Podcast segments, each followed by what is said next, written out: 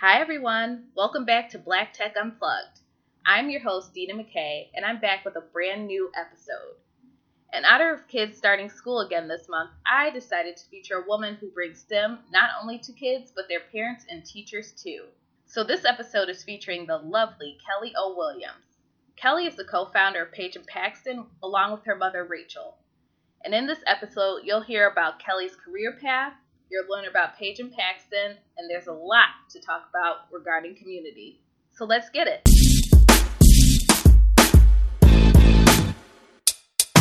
Hi, everyone, and welcome to the podcast. Today we have a really special guest. We have Kelly O. Williams, who is part of Paige and Paxton. Welcome, Kelly. Oh, thanks so much for having me, Dyna.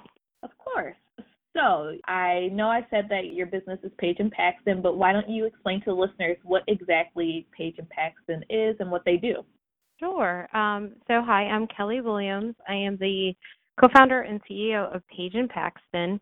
And what we're doing at Paige and Paxton is that we are solving the big problem that our children are behind the rest of the world. In the U.S., children in the U.S. are behind the rest of the world when it comes to science, technology, engineering, and math, also known as STEM, in the education community. And this is not only undermining our kids' future, but also our future as a nation and being globally competitive. And so what we've done at Paige and Paxton is we've actually devised a way to introduce these very complex concepts to kids as young as 4 years old. And we do this through storytelling with the characters Paige and Paxton, and also through pairing that together with project-based learning. Well, I know I'm personally interested. How did you come up with the name Paige and Paxton for your product? Paige and Paxton actually is mainly because the characters are puzzle pieces, and they live in puzzle land. And so the characters actually come from my childhood. And so when my mom was raising two young girls, specifically two girls of color, one of the things that she wanted to do was make sure that we were good at science and math. There wasn't a term called STEM back then. And so she actually came up with these puzzle piece characters called Patty and Patrick. But that was when we wanted to bring the characters back to life in 2012. We decided not to keep those old names, and so we picked these a little bit more modern names of Paige and Paxton, but it's mainly alliteration. And so if you'll pay attention to the storylines of Paige and Paxton, you'll see that all the characters' names start with a P. Okay, so everything comes together with different P names. Yeah. So let's go into a little bit more detail of Paige and Paxton before we jump into what you do. And so what methods are you guys using to teach children about STEM? Yeah, so basically what we do, I guess I can tell you a little bit about what we offer. And so we offer an actual formalized curriculum that's designed for kids under the age of 8. So we're really focused at the early childhood level, making sure that kids, while they're really forming their academic identities, deciding what they're good at, that they have an opportunity to get exposed to science, technology, engineering, and math, and really explore those in a very comfortable and non-judgmental environment. And so we actually do that through in and out of school curriculum, and our curriculum is also a train the trainer model. So one of the things that is really important with teaching young kids is actually getting the adults around them to be comfortable with teaching the subject matter. And so that includes not only teachers, and elementary teachers actually have the highest math and science anxiety. People who study elementary education have the highest math and science anxiety of any undergraduate major. And so those people who usually go into elementary education. And a lot of times, and the unfortunate fact is that they're women who tend to be elementary educators, went into it based on, a lot of the fears that they have about science and math and how they were taught those subjects growing up. And so unconsciously and sometimes consciously, they do things that cause kids to not enjoy those subjects very early because of their own anxieties about it. And so that's something that we really take into account because, at the end of the day, if you put kids in project-based, hands-on learning where they're solving a problem and they're using all their, all the tools at their disposal in order to do it, most small children will actually succeed in that. They're actually very good at solving problems. It's really about how do you make sure that that environment continues, and how do you make sure that the adults around them are comfortable with that type of learning and know how to continue to facilitate it. So a lot of our curriculum isn't also just about the kids, but it's really about making sure the curriculum is comfortable and easy to understand for adults as well. Because if you think about it, when's the last time that most of us have ever known or heard about like a chemical engineering? You know, I'm sure most of us never did that in school, or if we did it, like we don't remember what that looks like, right? So we make sure that the adults are getting up to speed on those concepts and that they understand how to translate those to children in a really meaningful way. So our training and professional development for teachers is a really critical piece of that.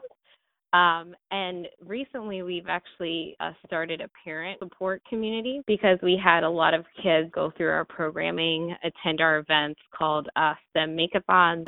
The parents themselves actually wanted to learn how to do STEM at home and what that looks like and how to like keep their kids on those pathways. So we actually have a parent community called Little Learner STEM Lab. It started as a Facebook community, and now we do live streams. Actually, we're doing a summer of at-home projects. So we're doing 3 projects that parents can sign up for and do at home with their kids with help from us. So, for example, we have a civil engineering at-home project where for 3 weeks we actually help the parents and kids go through the engineering design process. We do weekly check-ins with the parents and kids, and they all tune in, and they actually get to talk to real, you know, civil engineers, electrical engineers, structural engineers, who actually, you know, tell them, you know, what they're doing, you know, what they're doing well, how what they're doing is very similar to what they do at work, and how they can go through the next step of the process. So we're trying to make it as easy and fun as possible for kids and the adults around them to engage in STEM. That's awesome. I feel in order for a child or a student to be successful, the adults in their environment and community have to be involved. So I love that you don't just teach children STEM, but you also teach the community, being the adults that are around the children, be it their parents or a teacher, the information as well. And I'm wondering, because you're interacting with all the aspects of teaching someone the STEM subject, have you found that teaching the parents and the teachers has been an experience as well? And when I say an experience, I mean they're actually learning a lot more that they didn't even know. Yes, very much so. We've had adults who, you know, they have those aha moments and eureka moments because, a lot of our parents and teachers, like, obviously, you know, they're professionals. They've, they have, you know, a lot of times master's degrees, higher. You know, there's a lot of things that I think, not injustices, but I think there's a lot of things that have happened to adults throughout their educational career that have played out in the way that they, you know, chosen certain career paths or not chosen to do certain things. And I think it actually gives them a lot of reflection upon, like, okay, what went well with my education? And then also, like, where do I want, what do I want to make sure that doesn't happen to either my students or to my children as well? Like, where are the places that I need to make sure that I'm being very intentional about empowering them, especially if they're what they call, especially if your child or students are what they call unrepresented groups in STEM, like if they're children of color, if they're girls, you know, you have to actually be very cognizant of, you know, what you're saying to them, how you're reinforcing, you know, their skills and abilities, and just helping them to try things that they may not, you know, normally, you know, gravitate toward, just to see if they would be interested in it. So, I think it does cause a lot of reflection upon the adults, even, like you said, learning way more than even the kids are learning. Right.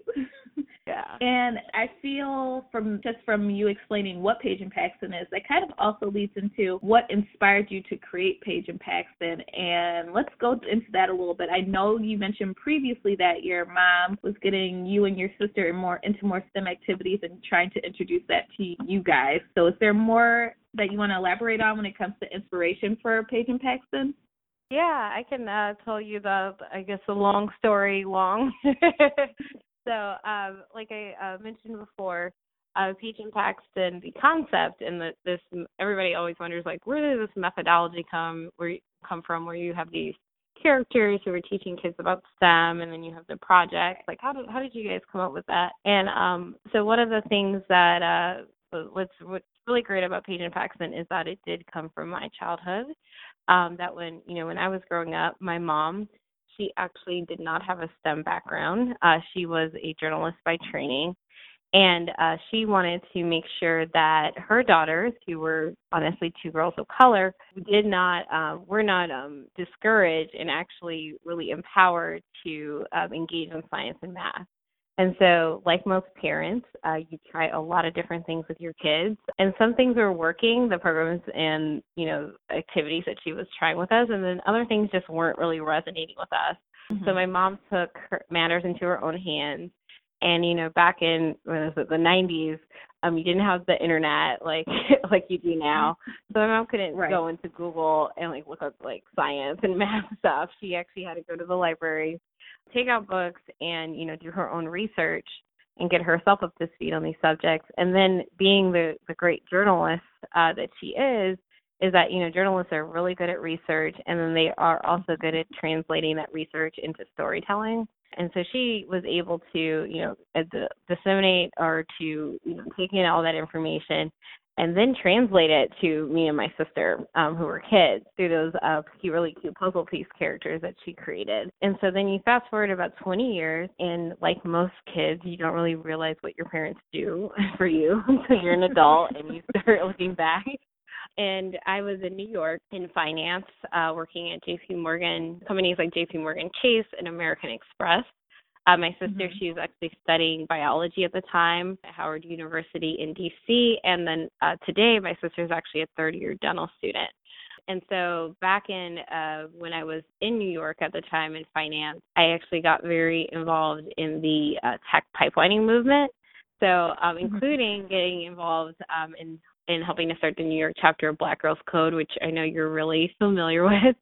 Yes. And so one of the things that I realized with all these really great programs that were trying to pipeline kids into some fields was that all of them, most of them started at high school. You'd be lucky if they started at middle school.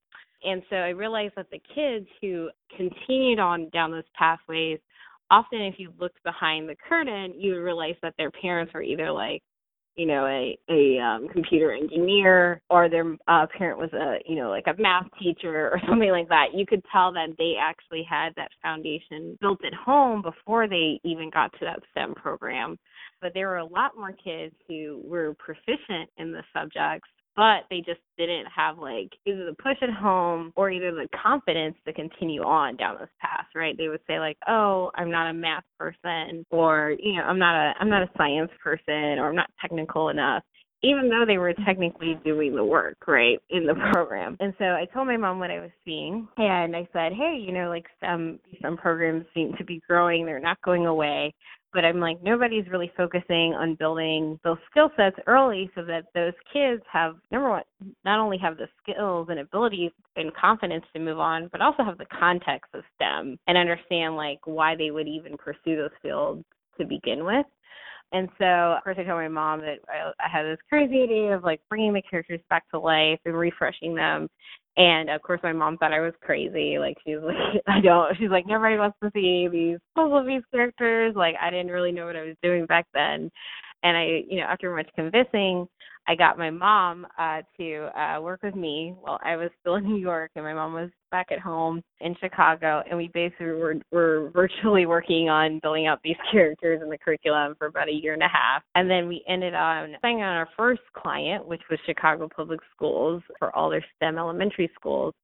And so I went ahead and quit my six-figure job, moved home with all my stuff and my little cat, and my mom was really happy about that. And but since then, you know, we continue to been pretty well. And you know, today we're in, you know, 12 school systems across the country. We trained, you know, almost 1,000 educators in elementary STEM. And so we're just continuing to build and grow and expand. And so it's been a really fun journey since then. Yes, it sounds like you guys have been on quite a journey. And actually, I want to talk about the beginning of your journey. So you always were, you kind of talked about your past positions at the financial institutions, and you were in the tech pipeline movement. But let's give the listeners a little bit of a background of how you started in the workforce, because you weren't always in STEM.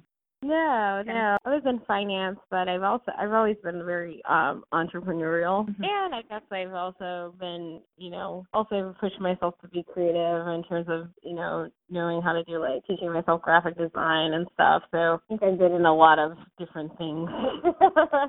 But it's because of those different things that you've done that making your current experience successful, right? It's not, I guess what I'm trying to say is you don't have to study tech, and everything doesn't have to be tech. There's multiple ways to get into the industry and kind of get your business to be successful. So I just wanted to highlight that was your path.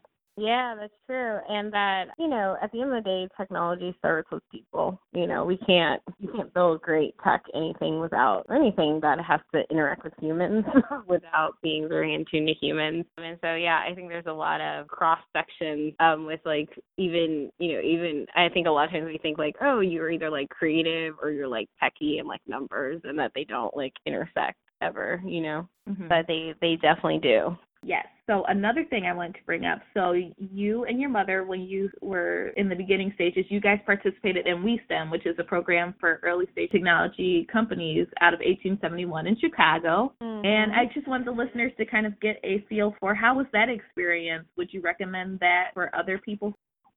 Yeah, I definitely would. I think that it was great to connect with other female entrepreneurs who were honestly at really different stages, other companies, and some people who have actually sold their own companies and owned other businesses before.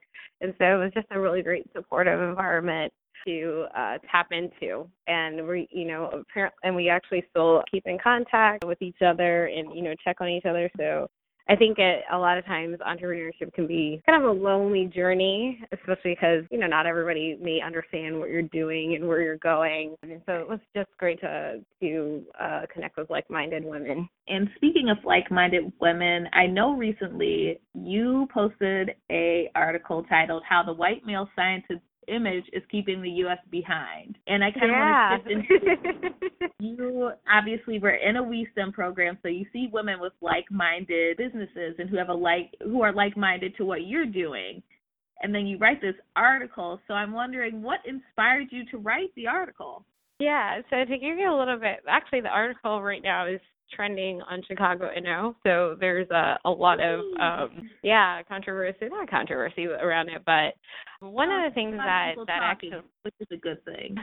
So one of the things that, I mean, obviously I have the title because it's controversial, but if you look a little bit deeper into the article, it actually talks about the concept of academic identity, which is something that we've kind of touched on during this conversation, but not really dig deep into it.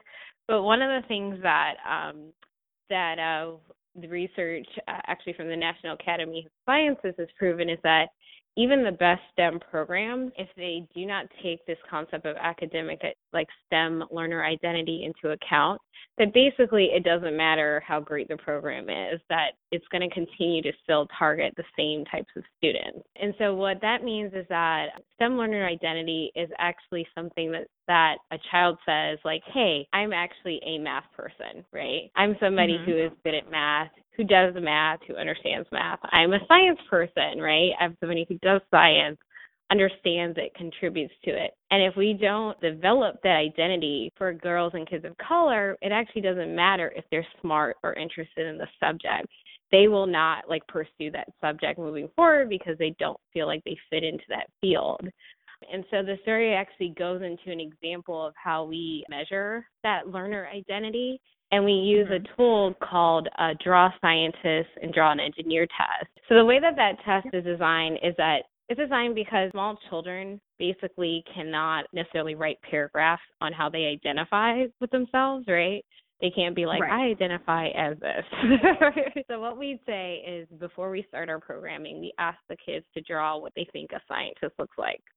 We don't talk about science. We don't talk about what scientists do. We don't show them any pictures. We just ask them to draw a scientist. And so we talk about the story of a girl named Zora who went through our program. And before she began the program, she actually drew a scientist. She drew the typical white male mad scientist who has like glasses, lab coat, in a weird laboratory with things growing out of God knows what, monsters, around the laboratory. And then after about 5 weeks of our program, she actually draws a woman scientist. She writes the word botanist by it. And the woman actually looks like her. Like if you look at a picture of Zora, the woman looks like her. She has plants around her. And so not only did she change her view of what a scientist looks like as somebody who could look like her, but she's actually identifying with a very specific field of science, and she's able to articulate what that would look like that career would look like for her. And so those are some of the things that article kind of goes into. And it's really interesting because, I've had a lot of STEM professionals, Black women, Black men, all people of color professionals who are working in the field who are like, hey, it's crazy how this problem is still going on in our workplace. That with all the diversity programs, all the tech diversity programs that we talk about, that basically in the past 15 years, the STEM workforce is still overwhelmingly white male, even with all these programs that we're doing. And that article kind of begs the question of hey, if we deal with this missing piece and make sure that people have that identity and that confidence that they're going to, continue to persevere through, and that we can really widen the pipeline, starting at an earlier age. So that's basically kind of what that article goes into. That is a great point, because I guess one reason that I started the podcast is I want people to be able to, one, relate to people who are in tech that look like them, and then also to be able to see and hear about people who are in tech positions and know it's real and what paths they took and know that it's possible. So I guess from your perspective, because you did write the article, do you have any ideas on how we can get more of that imagery in front of younger children so that they can be inspired and know this is possible? Yeah. So I can tell you a little bit, kind of our methodology and how we were able to get those kids to change their viewpoints on what scientists look like. Okay. One of the things is you do have to have real scientists, technologists, engineers, mathematicians, in the classroom with these kids. You do have to have time for kids to not only learn the subject, but also bring in relevant people who are actually doing that in real life. There was one time where we went through microbiology, chemistry, and botany with the kids, and then we brought in a Black senior scientist from Wrigley, gum. And so he basically came in and he was like, you know what, I use all three of those things in my job to make gum, literally. I use this to make candy, essentially. And so the kids were like, oh, my God, that's so crazy cool. So not only did they really enjoy the subject, but we also made sure that we brought in a scientist who could say, hey, here's how I apply the knowledge that you guys have learned to do something that's actually really cool, right? And so those are one of the things that we do. And we also need to help kids connect the things that they like to do with real subjects, right? If a kid likes Legos, and just say that hey, you're really good at, putting together Legos, but hey, you could be a structural engineer, right? And then talk to them about what structural engineers do. If a kid I always go back to plants. If a kid likes playing around in the garden and getting dirty, don't tell them they're going to be a gardener. Tell them they can be a botanist, right? So let's make sure that we're using scientific, technical language when we talk to children about what they enjoy doing. And the third thing is connecting the soft skills to actual STEM careers. So if you have a kid who likes to work in teams, who likes to solve problems a lot, who likes to figure out how to they're the ones who we'll try to, come up with a contraption to get to the cookies at the top of the cookie jar, and instead of making them, feel bad about putting together contraptions, be like, hey, you know what, you could be an engineer, you could be a computer engineer or something like that, because those are people, if you like to work with people, you need to be an engineer, right? Because that requires a lot of cross-functional learning and teams and teamwork and everything like that. And so I don't think that we tell kids, especially kids who are diverse, because they don't like, learning, I don't know, the really hard textbook subject, you know what I mean? And sitting down and staring at a worksheet all day, that they're not going to be, they don't have the grit to approach a STEM career, right? They you know, STEM is all about being out in the world and really solving problems and like putting the pieces together. And so I think that our assumptions about what makes a STEM person is usually completely off. We think about somebody who likes to be alone, like in a corner, working on something all day. And as you know, you've worked in tech. A good person to work with in tech is somebody who has some interpersonal skills, right? Who can communicate their ideas, bring people together. And so I think our assumptions about children start so early, and we need to stop, you know, making the assumption of like a tech person being a lone ranger, right? Who doesn't like to talk to people, who stares at a screen all day and doesn't like want to interact with the rest of the world around them. So yeah, those are my anecdotes. I don't know if that was helpful. Oh yes, of course it's helpful. But one thing that does stick out in my mind, obviously you work with younger kids, so up to second grade, correct? Mm-hmm. Mm-hmm. So if we start giving them these images early on, what is a way we can keep that image in their mind? Because obviously when you get from second grade and let's say they're going into high school, some things, you know, everything is evolving daily, things change. Mm-hmm. But it's important, you know, to keep these images in kids' minds because they go to high school and they might forget, you know, oh, somebody told me about being an engineer when I was in second grade. Mm-hmm. So from your perspective, is there any way that we can continually, from an outside perspective and a teaching perspective, keep these images of STEM-related positions in the children's minds? I mean, well, I'm a belief of a full K through 12 STEM pipeline, but... That is a slow process. It's a slow process in this country. Oh, yeah. But eventually that's what we're working on in partnership with a couple of other folks, including Blue 1647, and helping pass on the kids into third grade into their tech pipeline. But I would say that in addition to, I know for us, passing kids on to other programs that we think would be like a good fit for them and helping parents navigate and find those resources. In addition to that, I think that if it isn't there, one of the things that I do notice is that when a child is really, really passionate about something, usually the adults in the room get on board. Usually, especially their parents. So if you think about when a kid loves to, I don't know, play baseball, like what happens, right? The kid goes into Pee Wee baseball or something like that. And then the next step is they go into, I don't know, like another junior league. And then after that, they go into another league. And then after that. And so that's where we really think that the catalyst of a child being interested in STEM before the age of 8, and a parent having that kind of embedded into their head, child continuously asking for more is like basically the catalyst to keep the parent either demanding that in their school or either just going outside and finding those resources for their child. Because we know that most parents do want their children to be successful, right? And they do usually listen to their children when they hear what they're passionate about. The thing is that most parents, you know, if their kid is asking for, you know, princess or like, you know, race cars or whatever, that's what they usually get for Christmas, right? But if they're asking for a chemistry set, they're asking for, you know, a scratch, you know, to do more scratch games from MIT, then that's going to be a different mindset that parent's going to be in when it comes to what they look for the next opportunity for their kids. So that's why we really think that the kid and dual parent engagement is important, because if you start that seed early, and not only in the kids' head, but also the parents, usually they'll continue to keep it through or to see it through.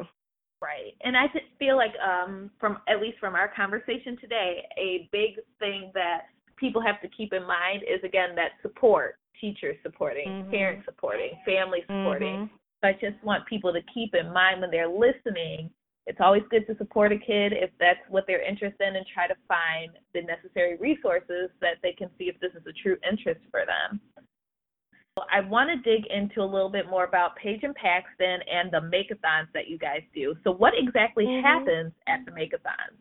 Yeah, so a Paige and Paxton Make-a-thon is a full day of science and engineering challenges led by real STEM professionals in the community. So, again, if it's a structural engineering challenge, we actually find a structural engineer in the community that looks like the kids in the room. And in addition to STEM professionals attending or leading the modules as volunteers, we also make sure that the parents stay for the full day. And so for half of the day, we break up the kids and parents. The kids do the modules with the STEM professionals, but we actually do workshops with the parents on, you know, what is STEM? Why do you need to focus on it so early with your kids? What are some things, ways that you can do STEM at home?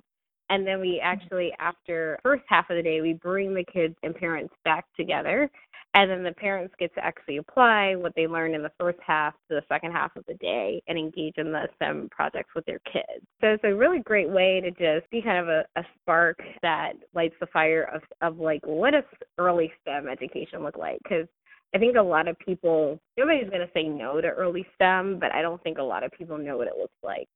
How fun and easy and just like engaging it can be for very small children and how they can really grasp those concepts. So it's just a really fun event. I actually based it off of the concept of the hackathon, because I'm sure you've been to plenty. One of the things that I really liked about hackathons was like that open-ended problem kind of a thing, where it's like, hey, we may have a topic like education, but your solution can look like whatever you think your solution needs to be. And then just like working with other people that you don't know, that you just met that day to come up with that solution. And I thought that that was something that, if made appropriate for small children, could be made for them, right? And so we don't only do like technology, but we do like all different types of STEM. So we do like things like chemistry, paleontology, I said structural engineering, civil, do a geometry module. So there's just we try to bring a very big, like a really wide net of STEM subjects to kids so that they can see all the different types, a lot of different types of STEM that they could do. I love that you guys don't just focus on one particular part of STEM. You guys do the whole wide variety. So that is awesome. Mm-hmm. And I love, obviously, kids. Kids are hands-on, and I've actually seen you guys work with kids at several events, and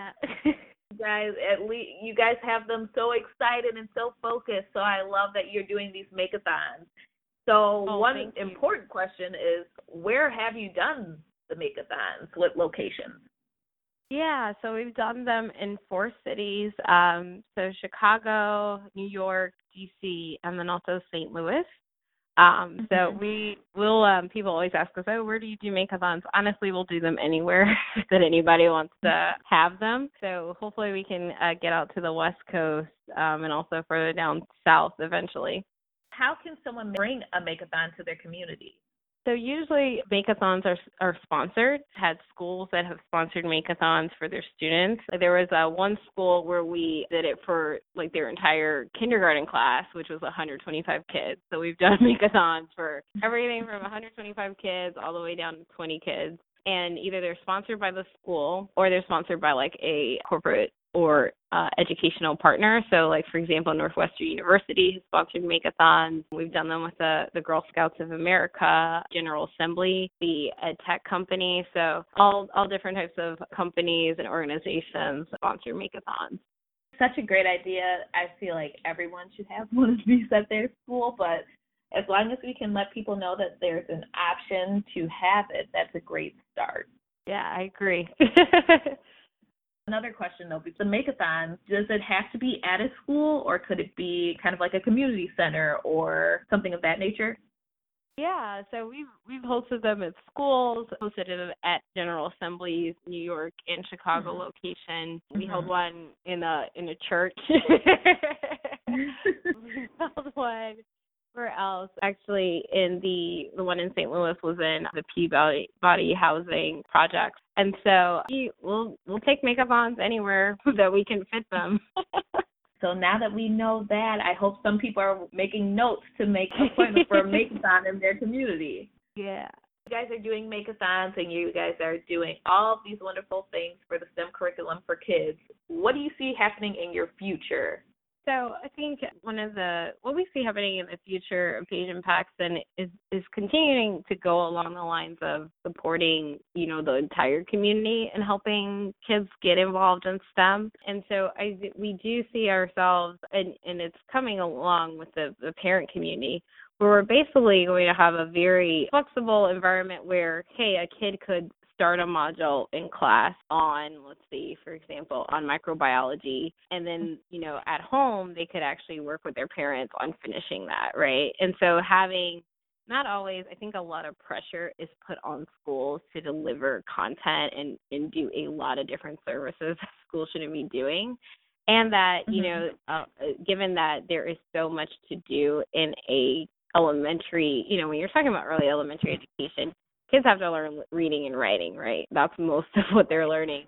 And on top of all the other, like, social, emotional, social studies, everything like that. And so instead of us making teachers feel like they have to push so much into a day that's already crowded, hey, why don't we have the flexibility of starting and stopping projects at home, in school, virtually, and at making sure that the kids can go outside of the classroom and learn STEM as well and engage in the community. So we're really working on how to build out that technology so that you can not only just have kids, you know, logging into a computer and doing work, but actually, you know, giving the parents and the adults the directives in order to help them, like, learn outside of the classroom. Like, what is, you know, like I said, with the civil engineering, you know, we help the parents teach their kids basically the engineering design process. And part of that was having the kids observe buildings around their neighborhood, right? Not just, you know, logging online, but actually going out into their community and seeing how their community is designed and deciding on how, like,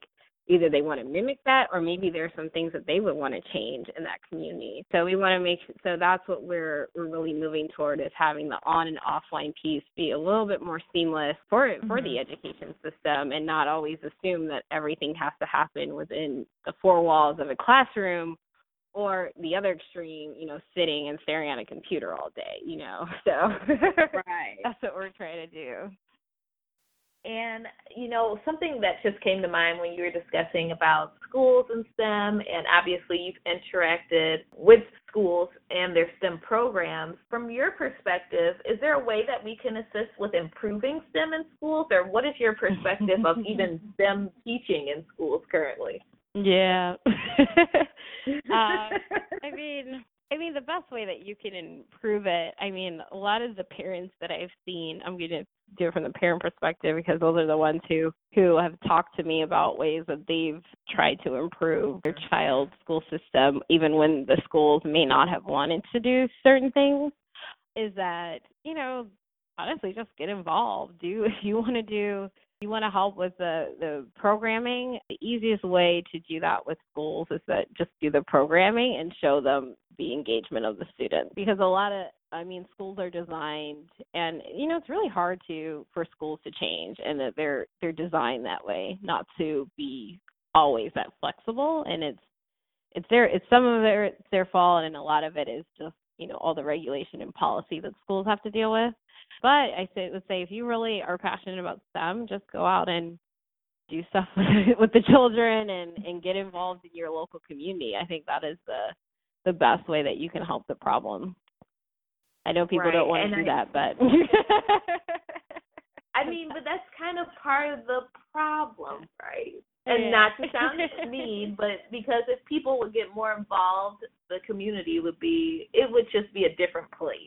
And it would be amazing to see just everyone helping in the community, helping the children, because as cliche as it is to say, the children are the future. And yeah, they are. If we're not teaching them anything, be it skills to have jobs, from anything to knowing what's right and wrong, what do they think the future is going to end up being? I mean, either you invest now or you pay for it some way later. Right, exactly. Yeah. As you know, I do Black Girls Code and different volunteering experiences, and I just believe in giving back to the community and helping in any way that you can. But it seems over the years that we've kind of lost the sense of community. So another reason that I like Paige Paxton is that you're growing your community. You're growing that community aspect, which has been kind of lost over the last couple of years, I believe. Yeah, and I'm actually reading, interestingly, this is a short book on, like, education reform, and I think a lot of times we assume that reform involves getting, like, certain adults out of the way of children, but really it's like who else is on the ground with these kids to begin with? besides the teachers and their parents, and who else would care as much about the kids as these adults around them? So I think we need to, like, stop assuming that, you know, these adults are out to get these children. It's like a lot of them just don't know. They don't know what they're doing, or that they're hindering or helping, or, you know, what's really working. And so I think we need to, if you are a believer in reform, you have to work within the communities that these children are in, because that's where they live. It's where they go every day. So we have to be very cognizant of being supportive of those adults around them as well. Right. And I think another thing, and this is personally what I love about your mission, people often forget the adults that are, or the people around the children that need to also maybe need more information. For example, I have a 7-year-old goddaughter, and you try to help her with math, and there's just some things that they do now that I have no clue about. You know, we're used to just like, let me carry the one and do addition. These kids do like some zigzag, whatever. Yeah, like math. Some probably common core math, yeah. Right. So it's, I think it's such a relief to see that someone is at least trying to also educate the parents and the adults that are around the situation, so everyone is kind of on at least a similar page, if not the same page. Yeah, exactly. And, you know, parents, you know, they do care about their kids. You know, they want them to do well and be better off than they are. And so even if you just take it to that level of, you know, hey, this is good for you and your child, and it's going to help them be successful. So I think once you frame it like that, of course, a parent is going to listen and at least try to figure it out. Mm-hmm. Right. In that case, where can the listeners find out about information about Paige and Paxton and yourself so they can connect with you? Yeah, so you can go to our website, pageandpaxton.com. If you're a parent and want to receive updates on our programming, it's pageandpaxton.com/parents. And then you just sign up, and we will send you information about our programs, live streams, at-home projects, everything. And then, of course, you can always, everybody can follow us on, you know, on social media. On Facebook and Twitter, it's Paige and Paxton. That's all. If you type that in, you'll find us. That's all. So, yeah, that's pretty much it. All right, Kelly. Well, thank you for taking the time to speak with me today, and I hope you enjoyed talking, and I hope a lot of listeners start taking advantage of the products that she's applying. Paul, thank you so much for having me. This was a fun conversation.